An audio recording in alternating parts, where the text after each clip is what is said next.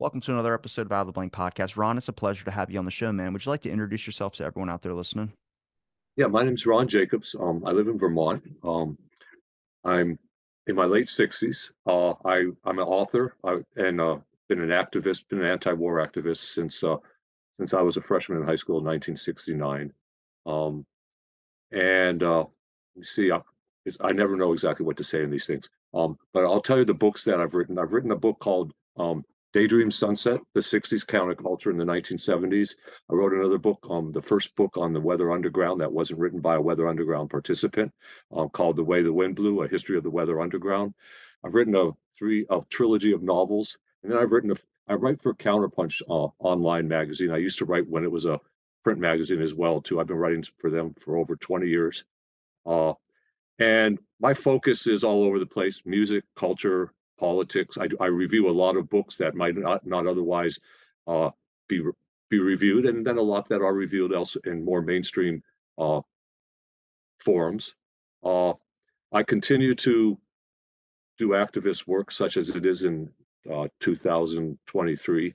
Uh, I just recently retired from going punching in a clock a couple about a year and a half ago, uh, and during that the last the last three i worked i worked in libraries. Once i found a place i liked working which was when i went back to college in my 30s um, in in early in 1987 i've i've worked in libraries ever since then. And so my last job was a part-time job at a library where i served as the uh, president of my union local which in itself was an interesting experience being involved in on that level that side of the union work that's pretty much all I can think can I, of. Yeah. Can I ask about um some of your activism? I mean, like, was it was it largely like the Vietnam stuff and the kind of the stuff that was going on in the '60s and '70s? And then I also got to ask you about the Weather Underground because I've I've learned a little bit about them, um, but I've heard two varying different perspectives of the weather. Some people that thought they were horrible and they need to be taken out, and then uh, some people that said like you know they never hurt anybody. They warned people before they did anything dangerous that might affect people to try and scatter out of the area. But also i looked at cointelpro and i'm looking at like how much division was going on in, in multiple radical groups or what they deemed as radical by making them more radical and causing them to attack each other. And i go look I think history is the best, uh, I guess, predictor, or not predictor, but it's the best revealer of the past. And if you look at like kind of what we know now based on all these years of documentation, I think a lot of these movements that are necessarily written down in the history book as this certain thing that can kind of scare you away from it might have been brought that way and written that way because history books are written by the winners. Right, right.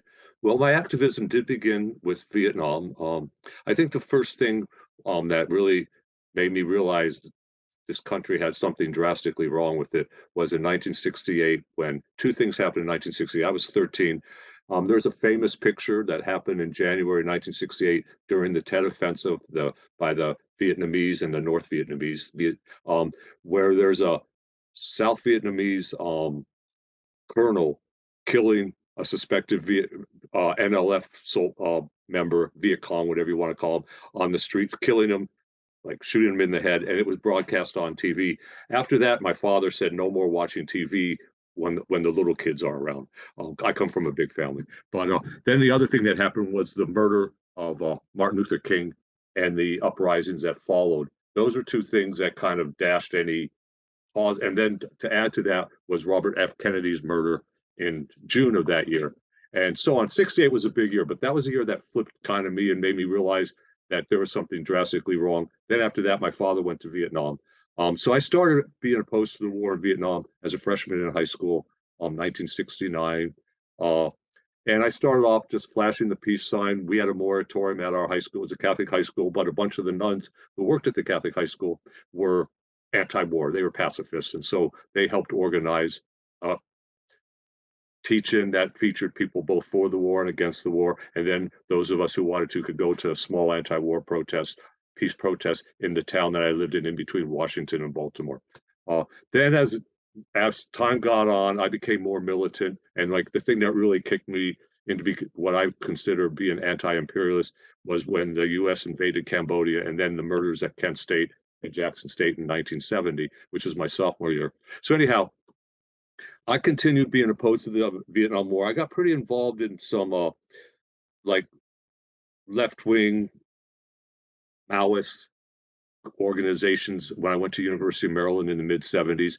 And then stuff happened politically. Well, the war ended, the Vietnamese won, uh, Nixon got kicked out. Uh, and I, I kind of drifted away from politics for a little while, moved out to California and kind of got involved in counterculture stuff more and also kind of defending and working with I was living in Berkeley and living working with uh, what nowadays are called the homeless or the unhoused. Back then they were called street people and working a lot with them and advocating for them and defending People's Park, which is where a lot of them hung out and interacted with each other in the community. Why does street people sound better to me than homeless does? Yeah, exactly. Yeah, yeah, yeah. It just has more of a I'm not sure truthfulness, but more of an identification too, because these are people who whose life is lived partially in in the streets mean, and so on. Go to Hawaii, yeah. and there's people that choose to be like homeless. Absolutely, yeah, yeah. That's yeah. that would be more street people because they choose to want to live out on the street or something like that. It's like homeless just makes you sound like you can't get a home or you're just yeah,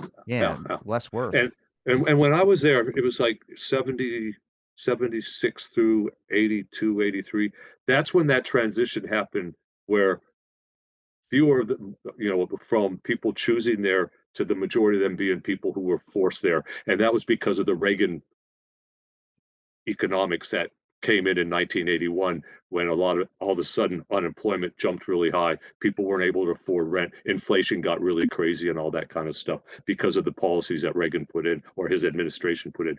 Then during the 80s i was pretty involved in the um, movement against the the us wars in el salvador uh, honduras uh, the contra war in nicaragua and so on. And at towards the end of the 80s, I was living up in Olympia, Washington. By then, I had gone back to school in the late 80s to college, undergrad, and we started working. We started working on what ultimately became the uh, the protests against the World Trade Organization and global capitalism. And we started. There was a group that began called 50 Years is Enough, and it was about um, some free trade free trade um, agreements that had been in, put put in place after World War II that the United States forced on the rest of the world, basically because the United States was supreme power after World War II. Um, and they were the I think they were called the General Agreement on Tariffs and Trade, and they were basically very supportive of U.S. capitalism moving into all the world that wasn't socialist, what uh, whatever you want to call it, socialist, communist, whatever you want to call um, the you know the Soviet Union and its allies, and then some of the you know some of the other and China, the People's Republic of China and their allies, uh, and then the invasion of Iraq happened, the first invasion of Iraq, and I got pretty back involved in that, and I was pretty involved in the the movement against the wars in the Middle East and uh, in favor of the liberation of Palestine or some kind of reasonable agreement in Palestine ever since then. Can I ask, like, I mean, through all these experiences, did you start? We'll probably end up drifting here, right? At this question into deep state talk, but the, the more of the capitalistic stru- structure of things, like I really notice this unhealthy relationship we have with capitalism, and we have a people's mindset here. The people do. We care about what's happening to us and what we're experiencing, but the government necessarily doesn't view it like that. They kind of view a lot of things as business or you know certain financial decisions and not really caring so much about like oh your personal beliefs. This is kind of like better overall we think this is going to help us last longer in the future and keep this superiority aspect of things. But i mean diving through history looking at operation mockingbird looking at what happened at kent university um, a lot of people thinking that those cops or those people just in plain clothes were cops undercover agent provocateurs is a real thing. So you kind of start looking at the powers of just the government and you really start asking yourself like what is going on? I mean it can be blinded when you start talking about the government in such a critical or critical way. People will get defensive like my grandpa used to get defensive like don't ever talk about the war around him because he served and he was very patriotic to his country. I'm like but pointing out that there's a serious issue and critical stuff doesn't mean you're left or mean doesn't mean you're right it's just really noticing when there's corruption happening and we know through documentation that COINTELPRO is real a fake martin luther king suicide note or but that's insane and this idea of predicting that they're going to be bad. We're stopping it before it happens. I'm like, who get who? I don't know anybody that has a crystal ball that's able to do that type of uh, research or work into that. But that's what COINTELPRO was basically looking at it through that lens. and similarly, or in a adjacent to that, um, if those groups weren't acting that way, they put in their agents provocateurs or their informers to make sure that they begin to act that way.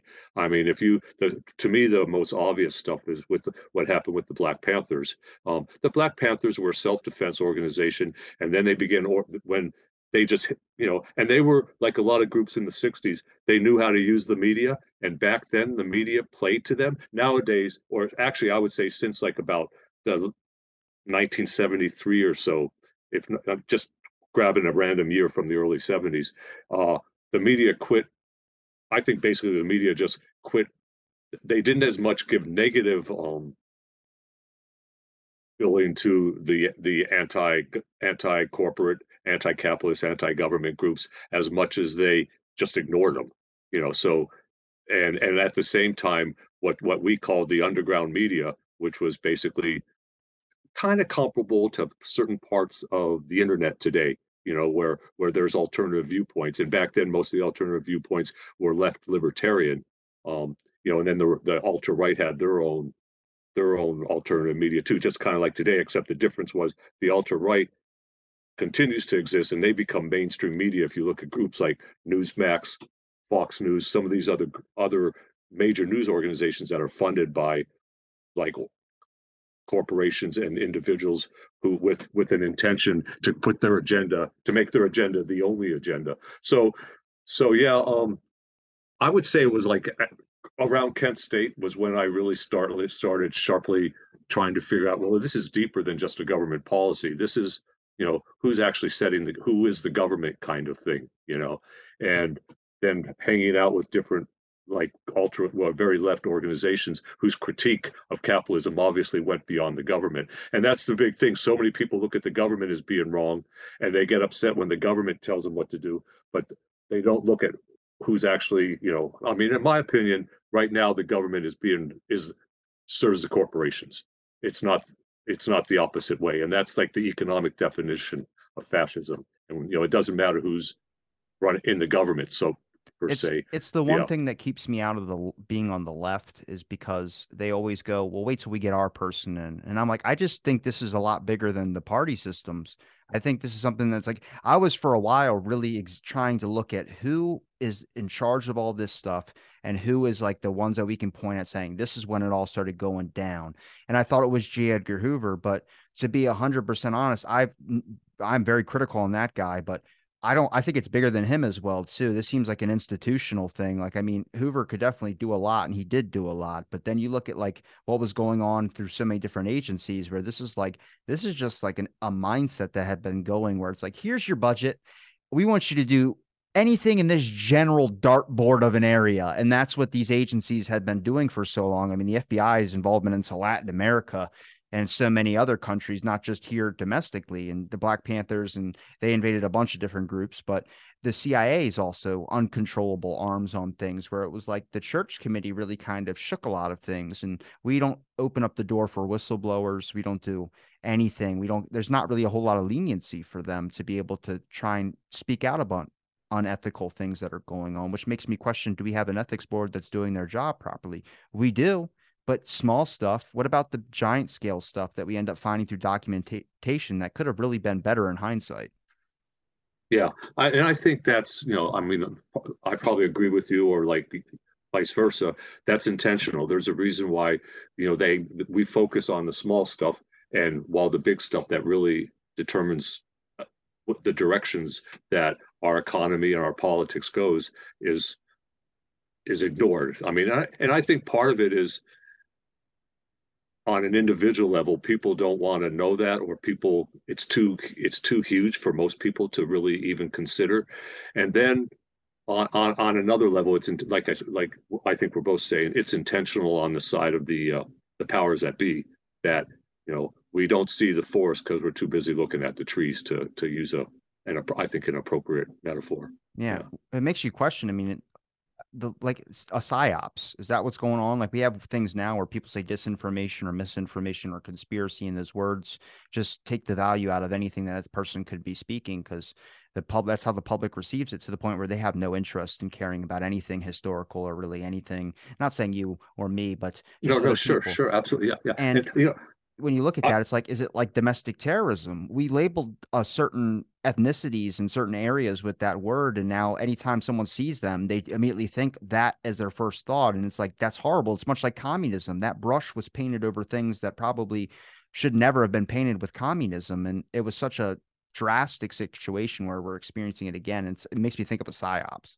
Yeah, well, you know, it's interesting you mentioned that. There's um I, I, talk about it a little very briefly in my book on on the 70s um, and i talk about magazines like uh, and i talk about how like the underground press how it transitioned from being pretty political like and often left left anarchist left libertarian po- political you know anti-government anti-corporate anti-war just like let us create our own mutual aid communities you know that whole kind of grassroots kind of thing.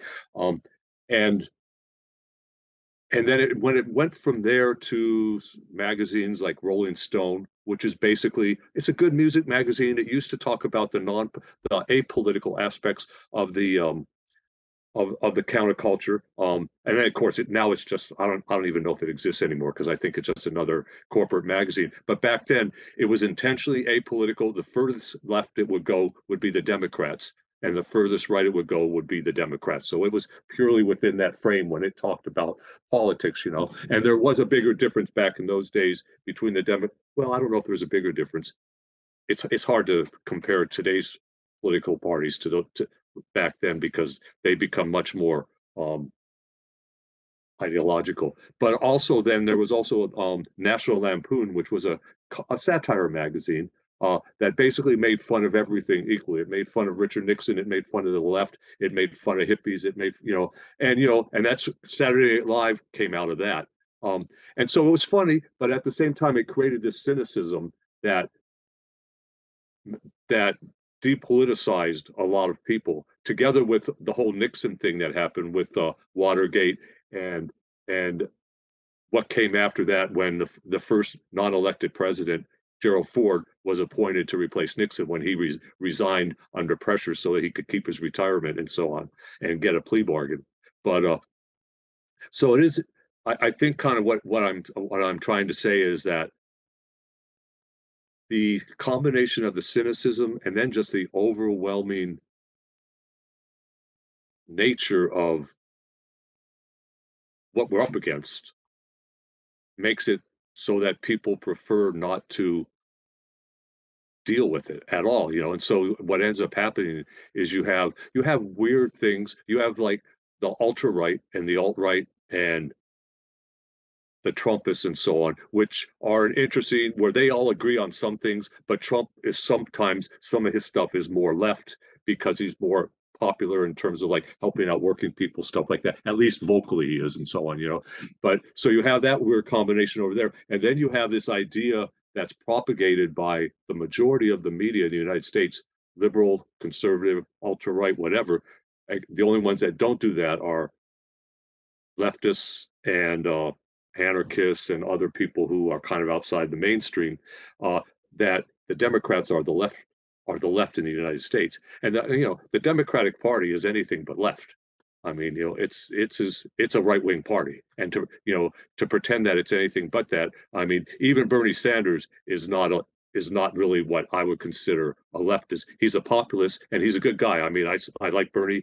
I've interacted with him a lot because I live in Vermont, and he's when I was doing labor organizing, he was very helpful on that. Um, you know, but he he, he stops at a certain place and dismisses everybody to the left of him. And his left is becoming more right, just like the country has become more right over the, over the last 50 years. Yeah. We used to have a two party thing. I think it's like four parties now. Um, there's like yeah, the super yeah, that's extreme, a problem. Yeah, I would say that. Yeah, yeah. There's yeah. the super extreme right, which is like I feel like that's just people that had maybe come across some things and they can't like those are the types of people where I, will hear a conspiracy. I'm like, yeah, what that part you're saying is accurate, but then you you add the extra salt on top and I have to draw the line there. Like you, you, you, they say a good chunk that's right, and then they start going, and then they're trying to make everyone like you know lose their mind, and it's all it's all a government. I'm like, hold on a second, let's just let's back her up a little bit. What you said a minute ago was 100 percent accurate. Let's stay with that, and we don't have to go there. And then there's the right, and then there's the, what I thought left was Democratic, but then talking with a lot of older people who are Democratic,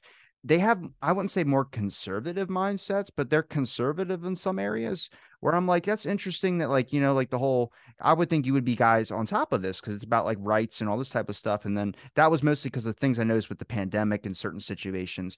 But then there's the extreme left, which is like uh just like the right, but the opposite direction, where it's like they're still extreme, but then they're overly and I'm like like I said, I try and stick to the history now. I can't even entertain newer politics, but it's because it's so confusing. But it makes me look back and wonder how many people agree with the counterculture movement how many people were about you know what was going on and uh, it seemed like everybody was on board with the anti-vietnam stuff besides the people that were necessarily fighting over there and i think even some of those veterans and some of those people who were in vietnam i've heard dissenting views where they even question why the hell are we over here? Why are we wasting all this type of effort going into something like this? And it makes you think are we all divided on just basic simple principles or can we all come together on very simple stuff or very extreme stuff, which is the Vietnam War, which seemed like a lot, most people were against. And that's where I kind of trying to find that like where did it go wrong type mentality because I know everyone says we're so split in this country right now and I think we are very split. But I also think we can connect on some very simple principles. We saw that with the pandemic. Everyone was uh, concerned in the beginning, and now we all have dissenting views again. So we're not so far from base where my whole thing is like, how do we get everyone on board to pay attention to that the, you can elect a leader. That's not going to matter. What matters is the real institutional changes that we need to be talking about. I'd like to um, talk about the counterculture and the Vietnam War, what you said there. Um, it's interesting how when people read nowadays, and this has been going on for like 10 or 15 years, that everybody was against the Vietnam War and everybody was a hippie.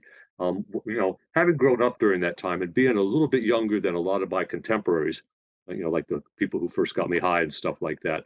Um, it's our country was as divided back then as it as it is today, if not more so. It, it truly was. I mean, I just think of like, okay, say 1967, 68, 69, when the hippie thing moved out of like the the hippie ghettos in the cities and, and in university towns into suburbia and so on in the early early 70s i just think of like you know most people most of my friends parents were they hated hippies. They were afraid of hippies. They didn't want their kids to have to have long hair you know they were da da da da da. Like my father and i fought ridiculous battles over hair for you know until i left home basically you know my senior year he finally backed off a little bit that was 72 73 but uh so, and in terms of the Vietnam War, there was more people were for that war until about 19, I would say, 1968, 69.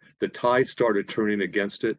Um, but at the, and part of that because before you know i don't i don't want to generalize because i really don't believe in the idea that generations that it's a generational thing, you know, the boomer versus the millennials, all that kind of stuff. You know, there's a little bit of validity to that, but I think that's a media contrived thing.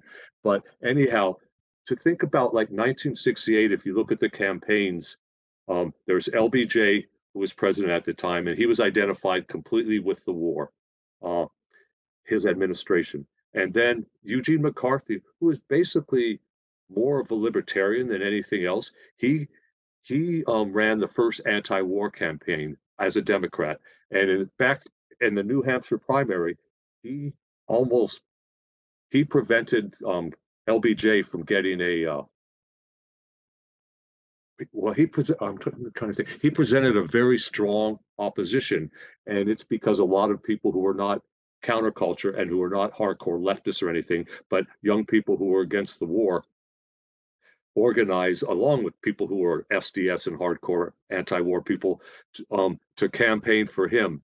And so the anti-war, like get out of Vietnam now, was still a, a radical demand. But negotiations now with an idea of eventually getting out of Vietnam within a year or so was starting to become very popular because a lot of people in the in the media, like Walter Cronkite and some of the other big media talking heads at the time, um, were starting to question the validity of the war. They were starting to say, and Congress, the voices in Congress were were growing in number of people who were opposed to the war.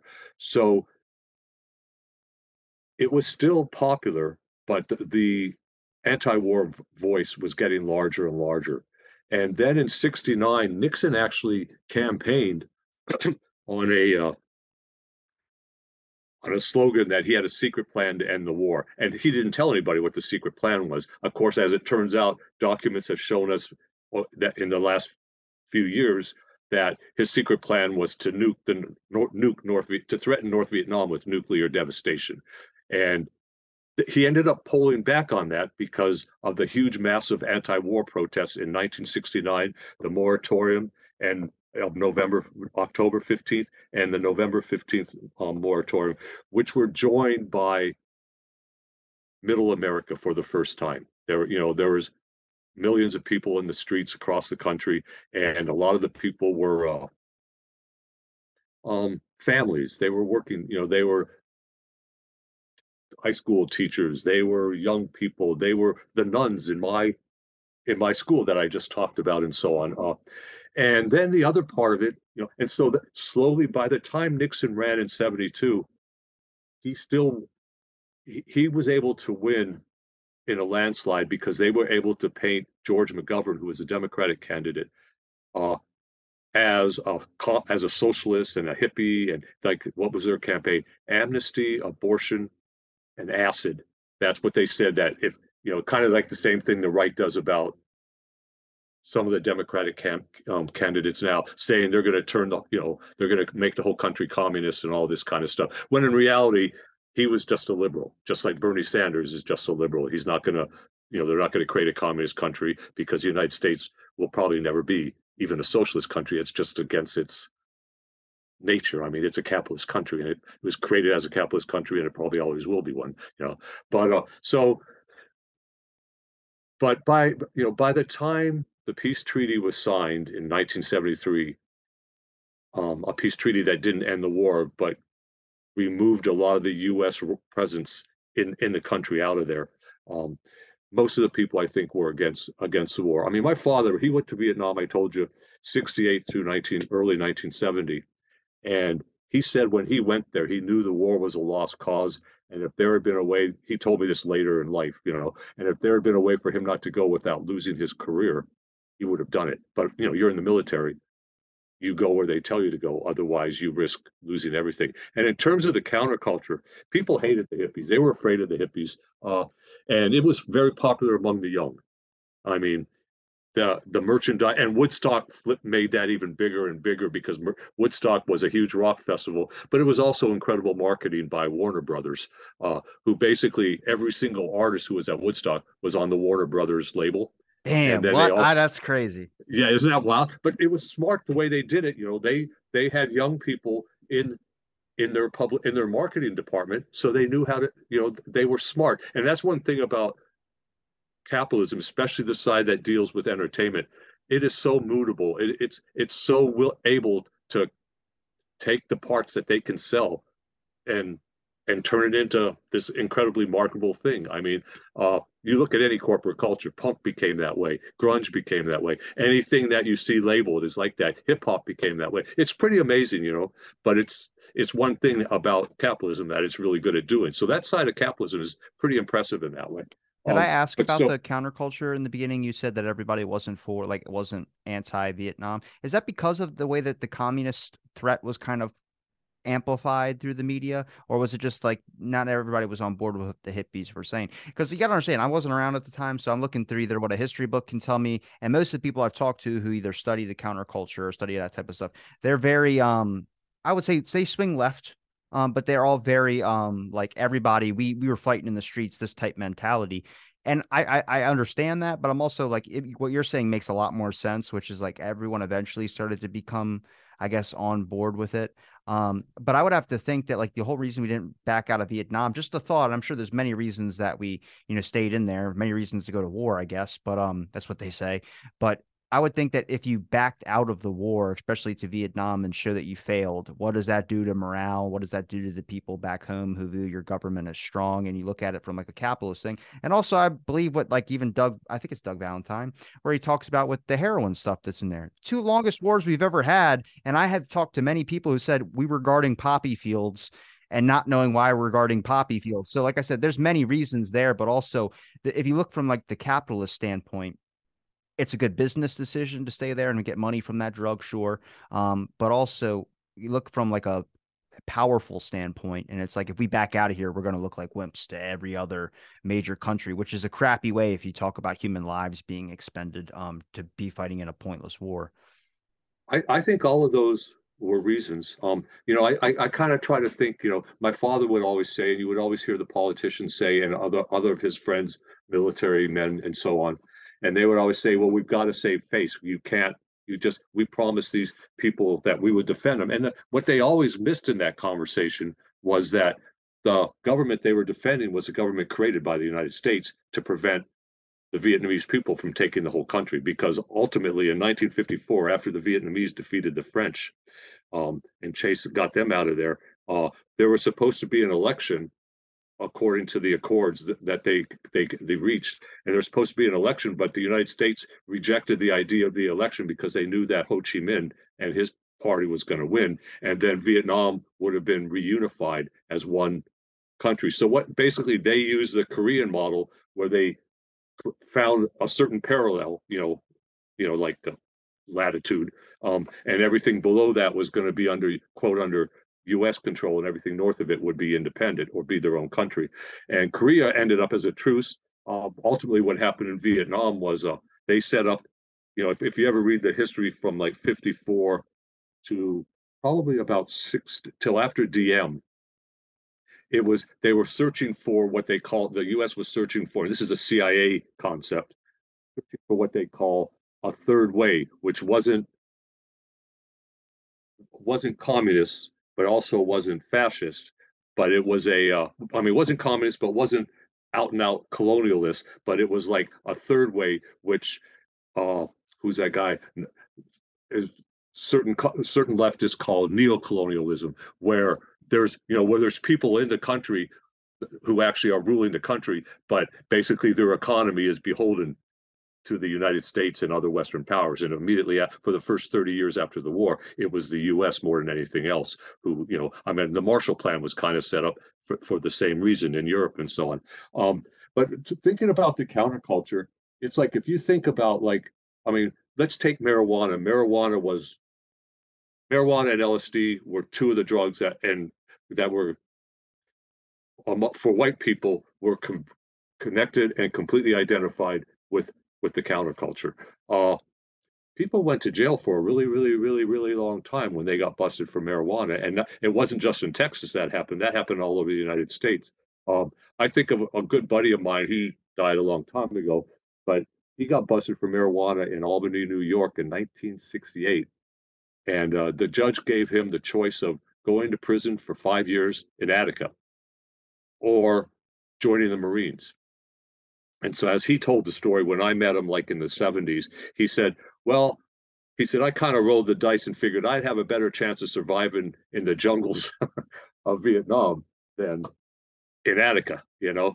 And so he went over there and uh, he got addicted to heroin and the whole, that whole side of the vet story, you know? Um, but he came back to the States and he, you know, he just went back to being the hippie person that he was. He worked for Bill Graham for a while. He did, you know, working at rock concerts and stuff like that. And then he got into smuggling marijuana, you know, and that's kind of like what he did.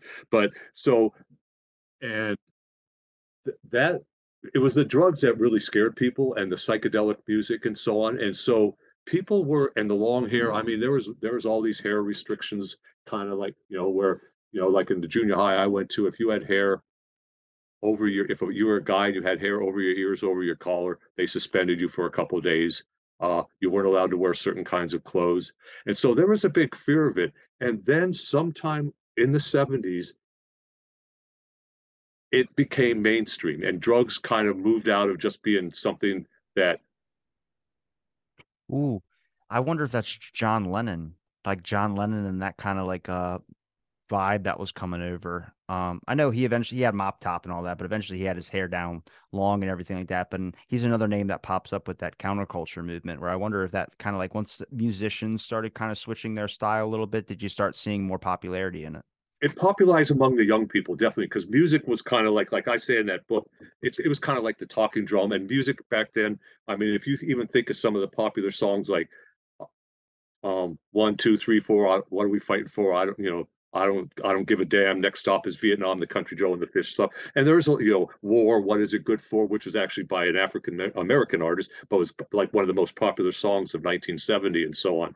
Um, yeah, that definitely popularized the counterculture, and it's always kind of interesting. You, you know, like if you look at if you read some of the old british um, underground newspapers that were published in london and so on and they have interviews with john lennon or so, so some of those folks and they one of the things they they talk about, um, and that commentators commentated about, I guess, is um, did the Beatles and bands like that did they reflect the counterculture when they let their hair grow long, or did they help? Did they help create the counterculture? And I think what you said is more accurate. Is that there was always the fringe that came out of the beatnik, the beats, and then became the people like Ken Kesey and some of the original bohemians, hippies, whatever, you know, because there's always been a bohemian culture in throughout the world, you know, and in the West, it, it's a long history. Walt Whitman back in the 1800s and so on, and all the way through the flappers and the surrealists over in Europe, et cetera, et cetera, you know. Um, but the, the, the fact that popular music became well, that the counterculture became so identified with popular music and vice versa, um, really helped to popularize the counterculture among young people. And it brought it from out of the universities into the working class culture. And that's something that a lot of the left groups in the late 60s, the Weather Underground, the Revolutionary Youth Movement, all these other kind of groups that came out. I mean, there's a few exceptions to this rule, but most of them were trying to figure out how to organize young people, um, young working class people, young people not in the universities, even though back then universities were there was a lot of people in the universities because they were cheap and there was a lot of GIs coming back from the military of the military who could go to school for free I mean and get paid to go to school and so on. And for example schools were so cheap back then this is something that people forget. I went to University of Maryland in 74 75 and it cost me $500 for the whole year you know? And I went to I went to Fordham 72 73 which now is $75,000 a year. I had a scholarship. I paid $300 for my entire year. Um, and the rest of it was paid through Pell Grants and a scholarship and so on. But the total cost would have only been $3,700 anyhow. So that's a whole thing that people, and sure, the dollar wasn't, had more value then. You could get more for the dollar and so on. But educate, higher education, just like a uh, medicine, has always transcended other inflationary rates by you know exponentially and so on. So it's just something to say about why the universities there was a lot of people going to school even if they weren't going to class. So that made a big difference. That's why there were such hotbeds of radicalism and so on because there was a lot of people coming out of out of different experiences and getting together and being pissed off about stuff what what do you think was the fall like in your mind of what the counterculture kind of failed with?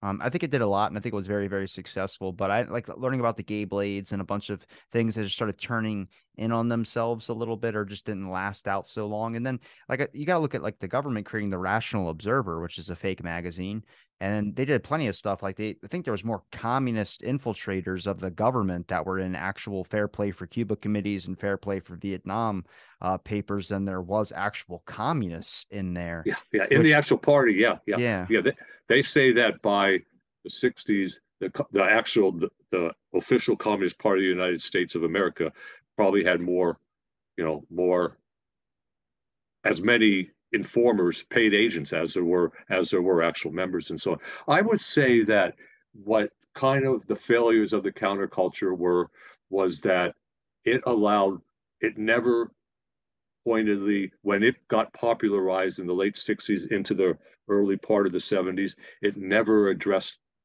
the racism that beca- that became became greater in it you know and there's you know i would say that's part of it i would say another part of it is the fact that it through a combination of factors and who knows i mean it's really too early to know for sure if we're if you can ever know what caused history to happen for sure anyhow um, was when the politics started leaving which is basically when the draft when they stopped sending uh, draftees to vietnam which was around 72 uh, and then when the draft ended in 73 um, at the end of 73 when when the draft ended a lot of people who were against the war but who came out of um, you know middle class and upper middle class environments um, they stopped being political because they know they didn't need to be political. So they could just enjoy the sex and the drug the sex because i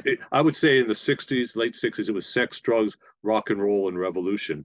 And then between people losing interest in the revolution side because they didn't it there, was less self-interest in it you know and and also because of the repression by the government COINTELPRO et cetera et cetera. Um, but then also um, by the fact that magazines like uh, Rolling Stone um, and other and they were the the capitalist entertainment complex was able to um, separate the politics out. And they found you can sell sex drugs and rock and roll. Hell it's still being sold. I mean you know uh, so so it's something that you can sell. You can't sell revolution because that's counter not really revolution because for one thing the revolutionaries won't let you do it. But for the other thing once you start trying to sell revolution it just becomes another brand. You know like the circle a for the anarchists on the t-shirts made by you know some corporation someplace and sold it and sold it your late at your mall you know so that's those are some you know it's it's those are as, as probably as specific as i could get because it's really difficult to tell what it is. And there's, you know, I think the punk thing that happened like mid seven began like in the mid to late 70s in places like the UK, New York, uh, San Francisco, DC, and a bit in Chicago, and then up in Vancouver, BC, and in the Seattle area. That was kind of a reaction to the corporatization of rock, the ending of the politics of rock, and the whole rock star rich guy kind of thing that was best represented by bands like Led Zeppelin and the Rolling Stones and a couple other groups like that, you know. So my my parents are like work radio and you know so this isn't that far from similar to what they do except uh, uh, they're on an actual you know station and all that. But my dad's like a I known him as for being a Kiss tribute guy. Like he was always in a Kiss tribute band, dressed up as Peter Criss. He's actually met real Kiss. He's in a commercial with them that you can find on the internet. So learning more about the history of rock and roll. When I always thought when someone mentioned anarchy and it was like going against the government, I was like, I think it's just fighting capitalism.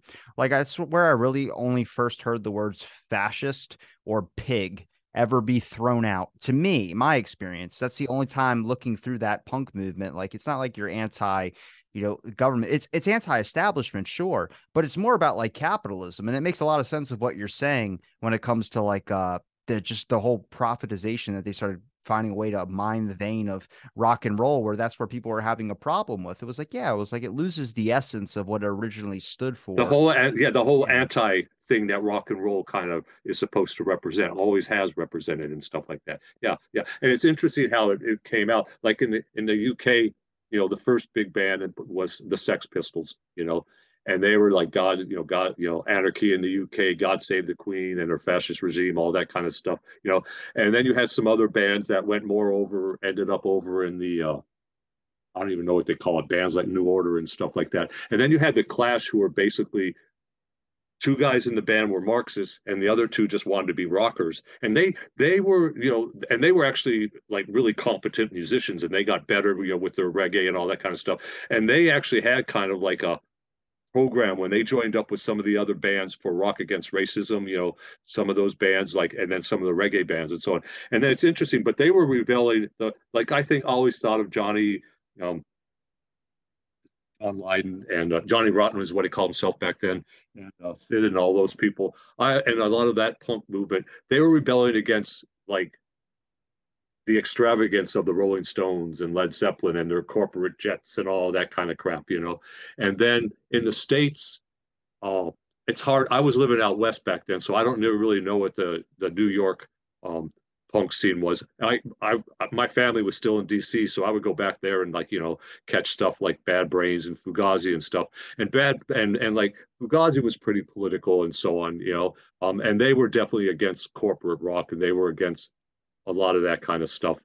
Um, and then out west, the punks were mostly against because, especially in the Bay Area, they were against all the hippies, the hippie, you know. And I understand in a way because by then bands like the Grateful Dead and so on, you know, they weren't making tons of money yet because they were still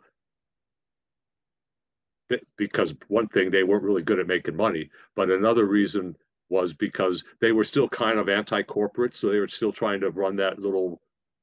I think even the Grateful Dead allowed you to record their stuff as yeah, well. Yeah, yeah, they, that was one care. of their things. Always, they still do and stuff, you know. And they never lived too extravagantly. They lived like better than most street street hippies and stuff like that, you know. But they were still pretty down to earth until like late '80s when they they decided to go go for the gold too. Um, but the the identification that that deadheads have and that they still have is um, just being lazy hippies or or frat boys who just want to get high and don't want to do any politics. And there's there's a you know that's true about the presentation, and it's not true. I mean, most of the deadheads I knew were pretty political, but I also hung out with the with certain people. You know, I didn't I didn't hang out with the rich ones because I I wasn't wealthy or anything. So they they were rebelling more against the the hippie thing um, I mean, if you ever read uh, interviews with Jello Biafra, you know, um, from the Dead Kennedys, and he grew up in Boulder. His parents were hippies, and Boulder's like the ultimate hippie town. It was back then in the 70s. And so that's why he decided to go out to California and start a punk band because he said he thought it was all bullshit. And, you know, part of it, you're rebelling against your parents. Yeah. That makes sense. You know, I mean, my son didn't listen to Grateful Dead music till he was in his 30s. You know, I mean, he was into punk and death metal and hip hop. You know, he he he grew up in the '90s, so that makes sense there and stuff. You know, so. Uh, but yeah, a lot of it's just like uh, like what you said. They were going against the corporatization of it and the whole manipulation of it. But then punk ended up, you know, like like once again, capitalism is so good at taking these movements and making money off them. I know? think a lot of these different genres and different styles of music that people listen to, I think it splits people into small communities um, a little bit differently. But I also think that creates, I wouldn't say it creates more of a divide, but it definitely, the divide is kind of present. Like some people embody the music that they listen to. Like I like reggae music. I actually like all types of music. I don't really haven't come across a lot of things that aren't, you know, bad or anything. I mean, I grew up listening to Kiss and Metallica and, you know, all this other type of stuff. But then I've listened to plenty of good songs and plenty of other stuff, but I have friends that will not branch out of their categories. People that love the Grateful Dead, honestly, I've only listened to one song. I don't really like their music that much, but I love their art. I think it's amazing some of the stuff that they create design wise. But I think it splits people. And I, if the bands start to get political, does that mean people start developing different political views, like fuck the government and that type of mentality that causes maybe, I wouldn't say a divide, but causes more of a disconnect where we start kind of losing the essence of what was the original thing, which was anti this feeling that we are all receiving from this being lost forever. I mean, music makes people feel a certain way depending on whatever you listen to. And then you get like names that are, I guess, I mean, solidified in history and cultural icons, like Bob Marley, for instance, changed a lot of music styles and changed a lot of people's minds. But everyone's heard the name Bob Marley but yet, I mean, is his is his fame because he died too early? There's a lot of questions that really get brought up. I think he was a great musician, but also the people that wear Bob Marley on a T-shirt might only know one song by the man and then drift off. So you start seeing where the capitalism starts coming in, and then I feel like we're at this disconnect of loss, like the essence of music. We, we still have it. People are still creating it, but also the people that I've been able to learn from experiences. Green Day. I mean, American Idiot. Uh, everyone's singing that song without even really yeah, knowing what knowing what it is. Oh, yeah, yeah, yeah, yeah, yeah. And this is interesting. This addresses. These are other examples of kind of what you just said with Green Day, and it's kind of like how people like music, but do they really listen to it? And then the, the politics and rock and all this kind of stuff. Okay, take two two two bands that come to mind is like Bruce Springsteen and the E Street Band and Rage Against the Machine. Okay, Bruce Springsteen has always been like he he began pretty much on the left. I mean, he was he was like popular working class left guy and stuff like that. And you know, he didn't become super superstar Bruce until the 80s with the Born in the USA record, which came out. And that record which is basically a record talking about how fucked up things were.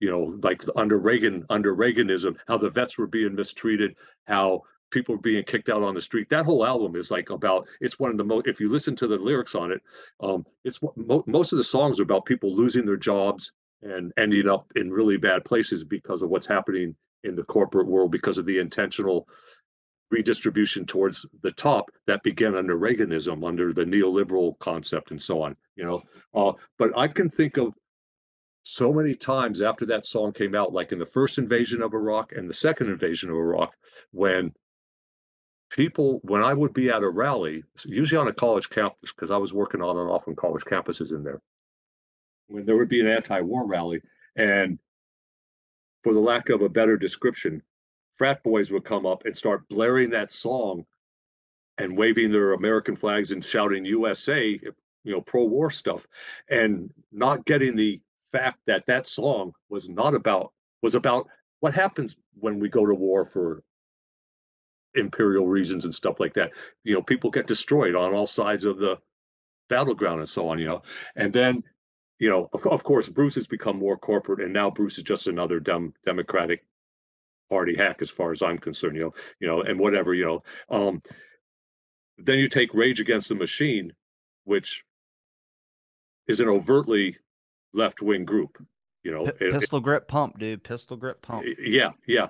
And but people listen to them and they're like, when did they get political? I'm like, dude. when they put a monk on the cover of their album and it was on fire. It was on fire, yeah. And when the next one says support our troops and it's the Zapatistas, you know, I'm like, you know, what did you miss? You know, it's kind of like, you know, I mean, I Rage has got it, you know, and what's his name? Um, Tom, yeah, Tom Morello and and and Zack, both, you know, they their parents were like left hardcore lefty re- revolutionaries back in the 60s and stuff like that you know and they did a lot to get people you know they got my son into politics for, you know around the mumia stuff because they they supported mumia's you know trying to get mumia a new trial and all that stuff for for years and they still do you know I don't know when a single song plays at the bar and then you hear "fuck you, I won't do what you tell me." That every single person in that bar starts saying the exact. And that's the attitude you're talking about. The original rock and roll attitude is the "fuck you, I do what I want." Just like uh, Beastie Boys, I'm going to fight for my right to party. Yeah. You know, it's like, you know, stuff like that, you know, and that's the attitude that gets,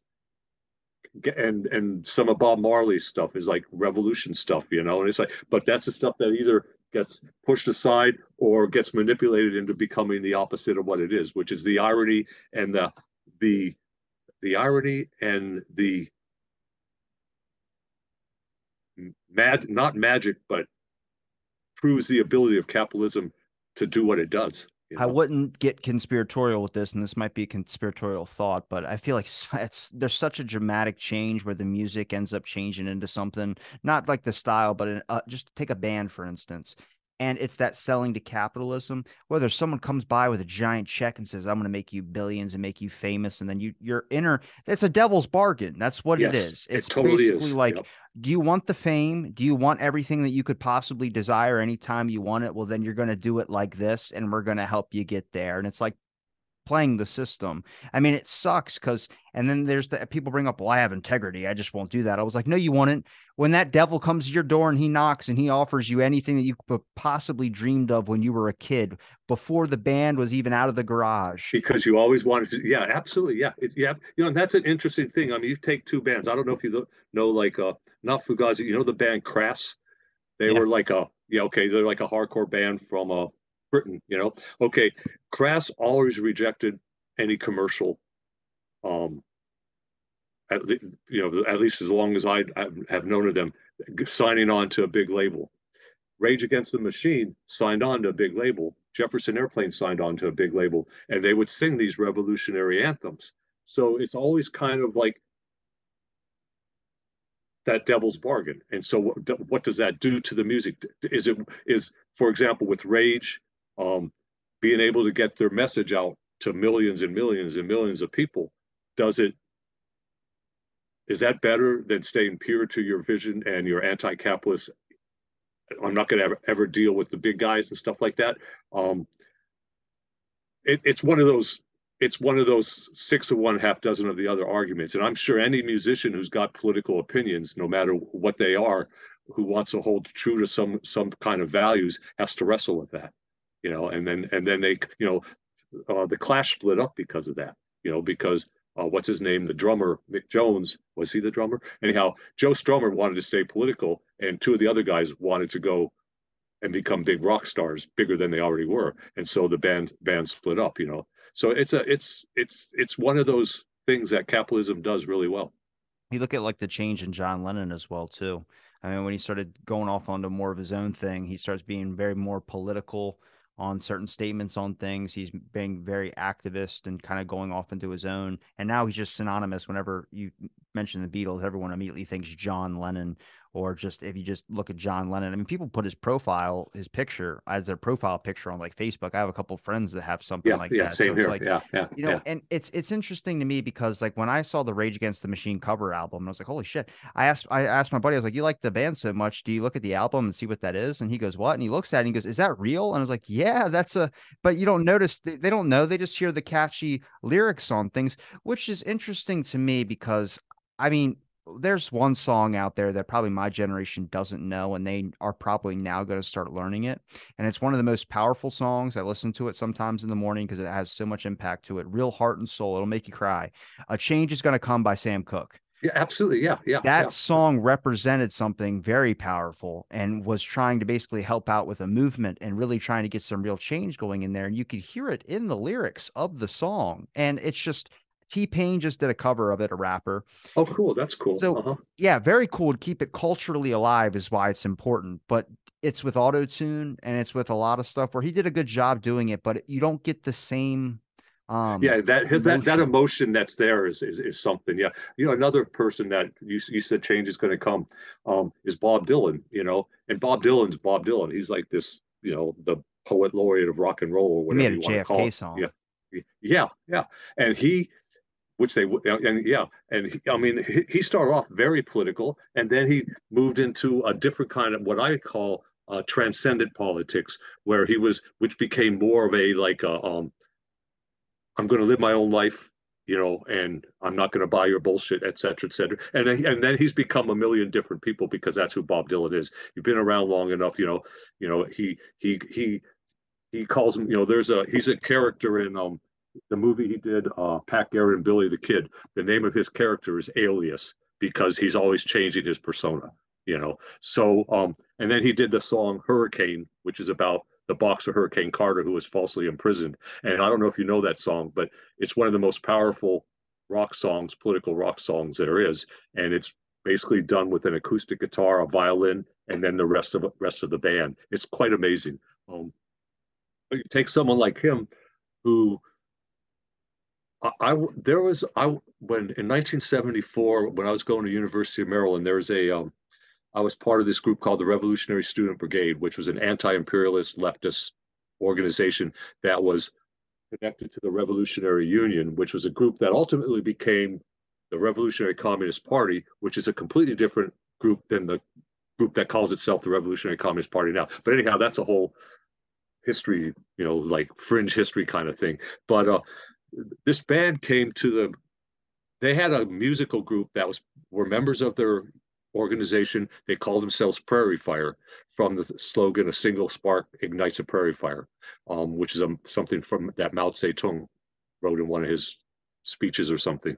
But uh and they back then they were a folk rock acoustic duo. They all as the 70s wore on they became a they added a couple more members and became a punk band. Um they but uh after they came to the University of Maryland and performed, and then afterwards they had a uh, open discussion, and they were talking. And one of the things that came up was, "Is Bob Dylan revolution? Is he a radical and stuff like that?" And it was very interesting because back then he meant a whole lot to a lot of people, um, and he had his music was kind of like what got me thinking about things in a different way. His, you know, once I start, you know, after I bought his first record in '68, I went back and bought his earlier stuff and heard all these songs. I mean, everybody knew "Blowing in the Wind" by then, but I didn't know "Times They Are Changing" and a bunch of these other politically oriented songs that he did. You know, um, about racism, about war, Masters of War, all that kind of stuff. You know, um, but anyhow, they came up with the idea that music stands separate from the artist, which kind of you know because music once you record a song, it's out there and it exists as it is. Even if people change it, like you're saying, T Chang, is that his name? T Chang? T Pain. T Pain. T Pain. Um, as he changed his presentation of the song, but it's still the same song, you know. And the only reason that it reminded me of that is because a change is going to come. They, um, Sam Cooke one time said uh, that he was inspired by Bob Dylan to write that song you know, because before that he had written a lot of pop songs and he was a gospel singer originally. I mean, and his, if you ever go back and pick up, listen to some of his gospel music, you know, whether you care about the content or not, it's some, you know, it's some incredible vocal music. I mean, the emotions are so, so raw, if you, you know what I mean. Do you think that you can learn another side of history through the lens of music? I you know you can you can learn it from historical documents and things of that sort, but it's also like I started learning that you can learn like two sides of the industrial revolution you can learn the history of it. And then if you talk to someone who's like uh, someone who studies the economy or just in economics i'm going to blank on what that name is. I never, definitely did not say it right. Didn't come out right. But um, economist who studies the industrial revolution from it's just a different thing. It's like you can learn it from this way as well too. And they're like, yeah, here's the industrial revolution through this lens. And I think with music, you can possibly do the same thing if you look at what was going on around the time. And it's a great predictor of just what the culture was like and what people were listening to and getting engaged with because music does spark up something, but also the varying perspectives. And I think it's the best example of capitalism too. I mean, if you listen to like, and a lot of my favorite music is a lot of soul music as well too, funk music, but I also like stuff from like Frank Sinatra days. I like the Ink Spots. I like all this type of stuff. Um, some of that stuff is you probably land in more of the category of commercialization. Um, funky beats you know these types of things you know getting you can look at any broadcast of it it's all televised and everything like that. But then there's an essence to i mean does the artist does that affect the artist? Does that mean that they're not about what they were in the beginning? And I was like, I don't know, because if you look at like most funk singers were African American, they never got any limelight. So it's like, damn right, get on stage, man, go on there and you know, sing it away. I'm not going to yell at you for being capitalist in that aspect of things, but then again, do those songs do i soak in the meaning of it well they're catchy and i like them well could that be studio 100% i johnny cash i'm a big fan of him Ring of Fire is a great song. All these are really good toe tappers. But am I soaking in the lyrics? When I hear Won't Back Down, I fucking feel that. When I hear other songs that he has produced, I kind of go, I don't feel that. People go, well, then I guess you just haven't experienced the hurt. I'm like, I don't think it's that. I just think it was kind of commercialized a bit and might have entered an area where it's not the original of how you start out. I mean, everything changes, everyone changes through this evolution into the world of capitalism, but also it's the system. It's much like if doing a podcast is much like any of this type of stuff. The audience can grow, yes. But then when you enter a place where it catches the right eyes, people are going to start flashing things. And if you look at what people internally always think about, either making a mark, fame, women, whatever you want to say, the whole list goes on. It's why bands usually split up once they start getting popular, is because everyone has individual um, things of what they want to achieve. I want to do it for the music. I want to do it for the money. I want to do it for the women. So you enter this land where, like, yeah, this, if you look at music history or just history through a music lens and analyze it today, you get a different side and you get more of the pointing the fingers on capitalism and what the destruction of capitalism does, because that's what mostly it affects. Same thing with the movie industry the movie industry is the exact same and you can we can talk about the history of hollywood's just fucked to begin with but you really point at and you go that's the best example. We can look through all the war stuff and be like yeah capitalism capitalism. But to me music and film talking about this i'm starting to see there's a bigger finger you can point at capitalism in that aspect of things to really show people that's what we mean by like an institutional change a real problem there. Yeah it's a I think it was Marx who said it or something, but he was like saying, you know, that capitalism is a revolutionary phenomenon because it can create these changes. And, you know, the ultimate thing that it did was it created, it changed the nature of work by taking away the, you know, you know, prior to capitalism, people people might have worked for someone else, but it was it was it's it's a it's a difficult i'm trying to think of a good example but it did change the nature of work where the only the only thing you know by revolutionizing production and all that kind of stuff where not just one person created or one shop created an entire product um, from beginning to end now it's you know in today's world Part of it's made over in China, part of it's made in Vietnam, part of it's made in Mexico. Then it's shipped to the U.S. and assembled in the U.S. And each and each worker involved in that only has one little task to do and so on. You know, and he said so it's revolutionary in that nature, but at the same time it's counter-revolutionary in that it's so dominant that it stifles certain creativity you know and i think in, if you look at it in the music and the, and the entertainment world music and, and film I mean, I don't really go to I don't go to movies hardly at all because I they really truly don't interest me anymore. Um, I mean, I still when I when I go on TV, the Roku or whatever, you know, and watch watch a film, it's usually something from the past because or it's or it's a foreign film because I just like I like more more thought as opposed to uh, explosions and uh, you know a lot of the modern stuff and so and I'm not a fan of CGI at all because it just mm. doesn't Naked Gun is awesome. I just gotta. Yeah, those are funny. Yeah, those are fun. those are my favorite. Yeah. But I, I remember watching yeah. it, and then it said O.J. Simpson on the screen. I go, that can't be the same damn O.J. Simpson, is it? And I found it out. I was like, oh my, because I've never looked into his case, or I just I never did it because I was like, I I just wish someone would ask him questions about Naked Gun because that's a whole side of history you got to get out of that. Man, I know people whatever. But film history is a little bit more difficult because it goes into like I had a couple. I've always talked about that on my show because I have an interest in it. But some guy was like, "Yeah, if you like the Big Lebowski, it's it's a horrible film." I'm like, "What do you mean Big Lebowski's a horror film? It's my all time favorite film." And they're like, "It's making." They go, it's making fun of veterans from war because Walter Sobchak's having a freak out and he's an amplified version of a person with PTSD. I go, you're over examining it, man but I get it, and it, it makes it more difficult. But I have this. We mentioned Nixon in the beginning. I got to ask you, what are your thoughts on Richard Nixon? Because I've I don't know. When I see history like blacklist someone that bad, I kind of have to go, I have to look into this. And I think a lot of stuff, and I don't think he should have been president at all. But I look at like the overall targeting from like agencies and things of that sort that where everyone was kind of going at him. And I go, were you all like he was going to be the sinking ship? And instead of you all going down, did you throw it at him?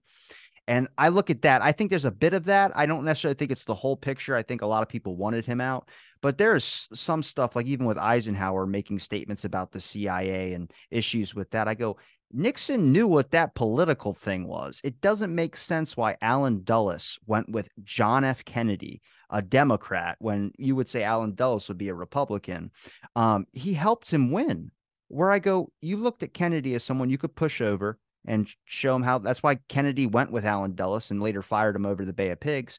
But Nixon knew that, like what they were doing. He knew what the climate was like in the offices. He knew about the mindset of these people who ran these agencies, J. Edgar Hoover, all these people, because he had been there with Eisenhower's administration. Like I said, you can disagree with me. That's fine. I'm just looking through it from like people that either are patriots of Nixon, Geoff Shepard, who defended him on Watergate. He's been on my show and kind of showed new documentation on that they did kind of target. I mean, the the prosecutors against the Watergate thing were meeting with the judge and having lunches with the judge, which is perjury, but or just uh, it's it's unethical. You can't do that. Yeah, it's some kind of tampering or something. Yeah. So yeah. I don't necessarily think like it was all rigged against him. I think he was going to go out, but I also think that these agencies kind of like pushed more of like just to really highlight him more, whether that was media as well too, because it's never just one guy. There's always a whole bunch of other little tentacles and arms that go around as well too. But like I said, I think Nixon would not have been a good president. I think he should have been taken out. I think there's a lot of issues with him, 100%.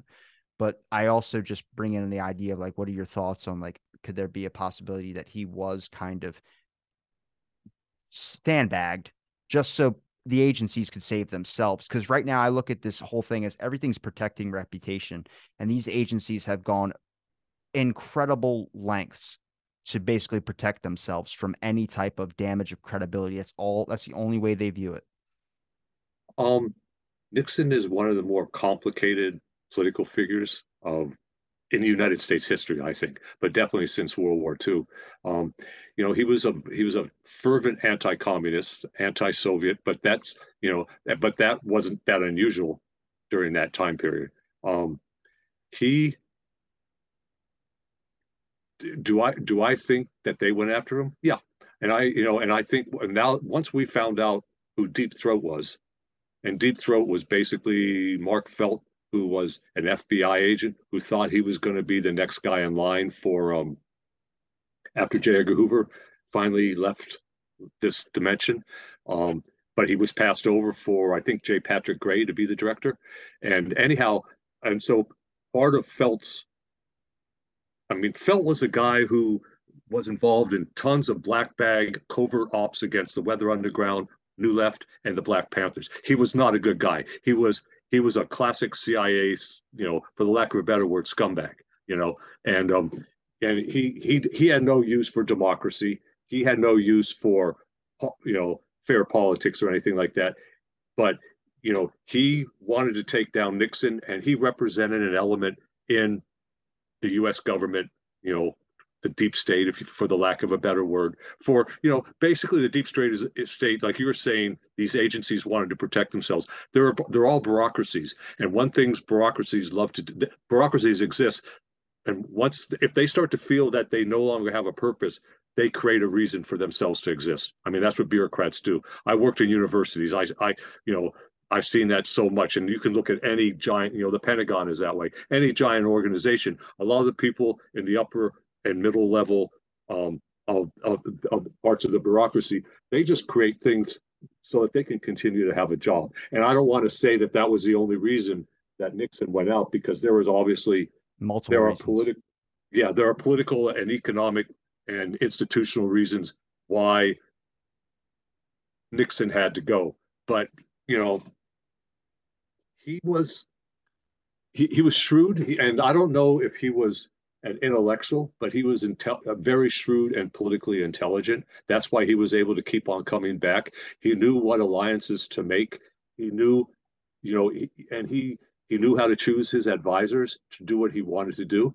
Um, at the same time, I think he was a fascist, and I think what he was trying to create in the White House, um, especially after his first, you know, during his first term, but especially in his second term, was a fascist a fascist government uh, you know and i mean in that way i mean i wrote a piece a while ago talking about when trump started to face fire midway through his um term there about the the the before the first impeachment um was nixon's impeachment and or threat of impeachment and uh and trump's. And you know there were similarities uh trump was also one of those people who represented a certain element of the U.S. government that other elements did not want to assume power. I mean, I think Trump would have put in a fascist government too, because I think that's his tendencies, you know, and the people behind him for sure, whether he was involved in all of it or not, we won't know for a long time. But but in terms of Watergate, I think Nixon was was the guy that they were going to go after. Nixon and his administration, um, because he was threatening powers that be that still found it useful to maintain a pretense or a facade of democracy uh, in the I, United States. I just think he probably thought of it how I used to think of it, which was that if the president, these agencies work for the president, and that's what he tried to do. Like, you guys need to do this to J. Edgar Hoover, and Hoover's like, we can't spread our FBI to do that. So he tried to create his own. And I go, that's like the thing to me that really kind of woke me up to like, I'm like I said, I'm not defending Nixon. I don't defend Trump. I don't honestly, I don't think anybody's fit to be president. It's just that's a really weird position to have one person do that. Um, but even like I'm very critical on Johnson from like belching in people's faces and doing that type of stuff and pissing on Secret Service members. It's, it's horrible shit. But then like you look at like what he was able to do where it was like blackmailing other congressmen to get certain things passed. And it was just like it's this is the this is the inner climate. This is how this shit this is how it this works. This isn't like necessarily like we think the person that we're going to put in is going to be able to make so much change. And I go, I don't think that at all. I think that they, everyone knows how to basically get their heads above water and just keep themselves going in this administration. It's kind of like a show in a sense. And I know that's people like it's the illusion of democracy. I hate to say it like that, but so and when i say things like that i go when we talk about like richard nixon and we talk about like certain names that are politicized in history i kind of just examine it from a different lens which is like where can i look at the agencies and what they're doing because their whole job is also supposed to be protecting the president from having certain types of backlashes and if i start diving into hoover's history if i start diving into allen dulles' history i was like these guys have everything to gain from making sure that all the blame gets pushed on Nixon. We never even found out about MK Ultra during Watergate. I think it was the church committee that we ended up finding out about like MK Ultra and academic influence. Nixon didn't do that. That was the CIA. That was them. So I just go, that's who I really try and look at. Like I know, and I'm, I mean, it's examining history from a different lens. Like I said, not defending. I know I got to justify that multiple different times, but you know, I think people hear like usually now when I hear a story in history, I'm more suspect and I want to look into it just to be able to see if I can find anything from an intelligence standpoint. Because there's a lot of issues that went on in that time that we didn't find out about when everything was getting blamed on Nixon. So you really look at like, okay, who's not getting in trouble here? Okay, well, that's our agencies. Well, what did William Colby do? He exposed it. But where I agree with is that they had two people sitting beside William Colby telling him, you can't expose everything because we have people overseas. 100% I agree. Those people overseas will be put at risk.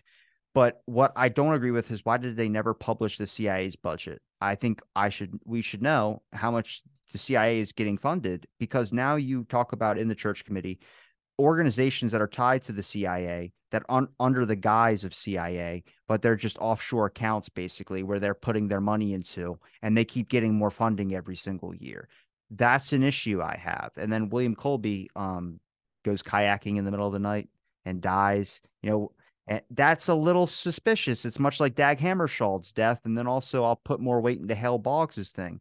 I don't necessarily, I don't side with these people on their political stuff, but what they stand for is looking at what these agencies and where the kind of the snake has run rampant through the garden and that's like Hoover's power with the FBI. That's where these agencies have been going because they're directors. I mean, if you read Richard Helms's biography, the rough draft states through my time as CIA director, we I was a part of thousands of covert operations. You know what the final draft said? Dozens. The guy changed it to dozens. That's not like I mean, it might not impact people the way it should, but that's a big, very big difference. So like that's where I kind of like start examining things. Like I know everyone wants like the boogeyman or whoever the this individual is on the cross, but I'm like, I think that's just been created to us. Cause for a long time they told us in movies that the moonshiners and the bootleggers and the mafia were bad guys. And I'm not saying they're good, but then I find out they're working to assassinate Castro. I said, they're fucking lying to me. I was like, what is this? You guys told me that the FBI was the good guys and the mafia was the bad ones. And I find out you guys are working together. I don't trust anything now. So it's like, that's where is the perspective I have. And I know it's, it might get me in trouble or might people on different sides might disagree. That's fine. But I just try and examine it through like, whenever there's just one person or one individual, I go, there's always got to be someone else that we just don't see or we don't get heard that gets talked about. Yeah, it's you know, I always like to say that um, presidents, when they come in to power and they realize pretty much a lot of the stuff with, you know, what you're talking about, what you were just saying, um, they their desire and is to they're not against those bureaucracies, those agencies and stuff like that. Um, however, they're against the way they're being run because they want them to work for them. You know what I mean? Like Trump wasn't against the deep state. Trump wanted the deep state to be doing what he wanted them to do. Nixon wanted the same thing. Trump didn't take the time to create separate agencies. Nixon created separate agencies, you know, like the plumbers and out and outside units. And he even had a plan That's called worse. the was uh, the Huston plan. Do you know about Tom Huston, which he wanted to create an intelligence agency similar to the FBI, but would but but that would include parts of the FBI, the CIA, the DIA, NSA, and one other agency. Um, I think the, the DoD? AFT, um, no, AFT, I think, and and the BNDD or what eventually became the DEA. God, what do these damn names mean? yeah, yeah, and they would all and they would all report directly to Nixon, you know, and and basically J. Edgar Hoover pulled out some pictures or pulled up something and said that's not going to happen as long as I'm director of the FBI because J. Edgar Hoover had something on every every human being probably you know but definitely every politician and you know if you we if we jump back to another president you were talking about john f kennedy when he came into power you know after he had that conflagration with the cia over um Bay of Pigs and a few other things he created the defense intelligence agency the dia which still exists and basically the point of that was to counter was so that he would have a direct line to his own intelligence that wasn't coming through the CIA. So so what you're saying is true and how it all works out is is the hard part to figure out because there's a little bit of truth in those people who say oh the deep state the deep state or whatever you want to whatever the current moniker for that phenomenon is you know and then there's a current there's also there, there's also some a kernel of truth to people who say oh they're you know they don't run everything the president's in control or the congress is in control or something like that. But there's so many it's all incestuous basically you know within you know so it's it's hard to figure to, to be able to say this is this and this is that i think is impossible because there's so many complicated and it's a complex complex web. And when when you include what the industrial side of what Eisenhower called the military industrial complex, that creates as a whole other thing where there are individuals who, you know, go who leave the military and go work for defense industries or leave the military and go work for Google or leave the military and go work for Oracle or Apple or whatever. And the same with people who work in intelligence agencies and so on. It's it's it's it, it's difficult to to say what what begins where and you know because they're all working to make money for somebody um, and there's no real way to there's no good side like you were saying they're all it, it, you know and sometimes they might be all against each other in one place and in favor of each other in another place. Like people are talking about you know how we have this war now the which i basically believe is a nato war against russia with ukraine as the battleground. Um, basically then you have people and and I just saw this thing. I was recently visiting some friends in Florida and they watch Fox News a lot, so they show Donald Trump a lot. And uh they had Donald Trump sitting on there saying, I would end the I would end the war in Ukraine within 24 hours of my inauguration. You know, I mean, it might take him a little bit longer than that, but at the same time, the point of it is that um, it's not that he's against war; he just wants to have a war in another you know what I mean? Because he represents another element of the the power structure, and they've chosen a different power as their enemy. You know, so it's it's it's, it's a challenge. Eh, yeah, it's more complicated. I think when you look at like that's why I said like whenever I I got to talk to a lot of people with varying perspectives, and I appreciate them all. It's just it there's I don't think you're ever going to get answers to it, but one thing you can really point at is that there's a real other system that's at play that history does not talk about and it's not the secrecy or the shadow side of the government. What it is like it's the serious military industrial complex. It's this real i think pretty apparent thing when you really kind of examine history through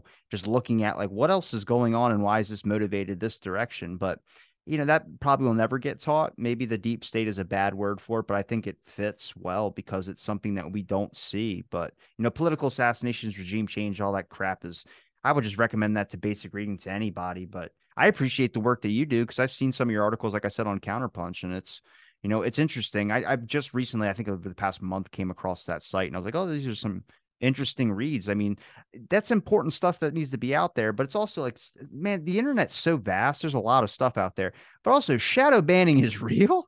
And they trying to find this stuff is the most, one of the most difficult things. I mean, I know Covert Action Magazine has been around for a very long time. Um, but they don't have like the type of thing that they they don't have the uh, popularity that they should have and i think it's because it's by design like there's things that are on there you shouldn't be talking about and that's what i really hate is when people say oh you shouldn't talk about that. I was like why are we saying that about something that is something we probably should be talking about? But societally it's just rejected in a certain way because it's like oh people go oh, i don't want to touch that and they walk away. I was like well if we don't talk about it how are we ever going to get change on it you know you were saying something about there aren't any like clear answers but when when when you look at like what you do when you look at and you and you retrieve sources from across the political spectrum and beyond um the thing is if what i've noticed when i when i do that and so on is that I try to see how many because once I realize that they all have different answers probably, or you know whether they're big differences in their answers or small ones, and and you know if they're all, how many of them are asking the same questions, and if a lot of them are asking the same questions, there's definitely something to that, and that's what makes me want to further investigate those questions, and it sounds like that's what what what you do as well you know and just you know and i you know another person who's good at certain elements you mentioned him earlier in the conversation was uh, Doug Valentine, and his stuff on the CIA and the the DEA, Drug Enforcement Administration, is pretty incredible. And he misses some of it because there's just too much out there. But he's really good. His sources seem to be really good, and like when he has completed, you know, competing statements from different sources, he continues to go down the down to find out to find out more about whether both of these are valid statements or whether one of them is obviously just a uh, you know some kind of fake news or whatever you want to call it you know well ron i appreciate the time you gave me to talk on my show. We've been talking a lot longer than an hour but uh i appreciate the time you gave me on this day. Is there a place where people can find your links if you want to promote any of your articles on counterpunch any of your amazon links or anything where people can um, find your books? uh, my my books are available in all the main in the mainstream you know like Amazon, book, you know, Books a Million, any of those kind of stores, or also if you go through the independent bookseller thing, uh, Bookshop is one that hooks up with independent bookstores, bookshop.org, and they'll actually, you know, give the money to the right to better, you know, to smaller organizations so they can stay alive in people's communities. Um, Counterpunch is the best place probably.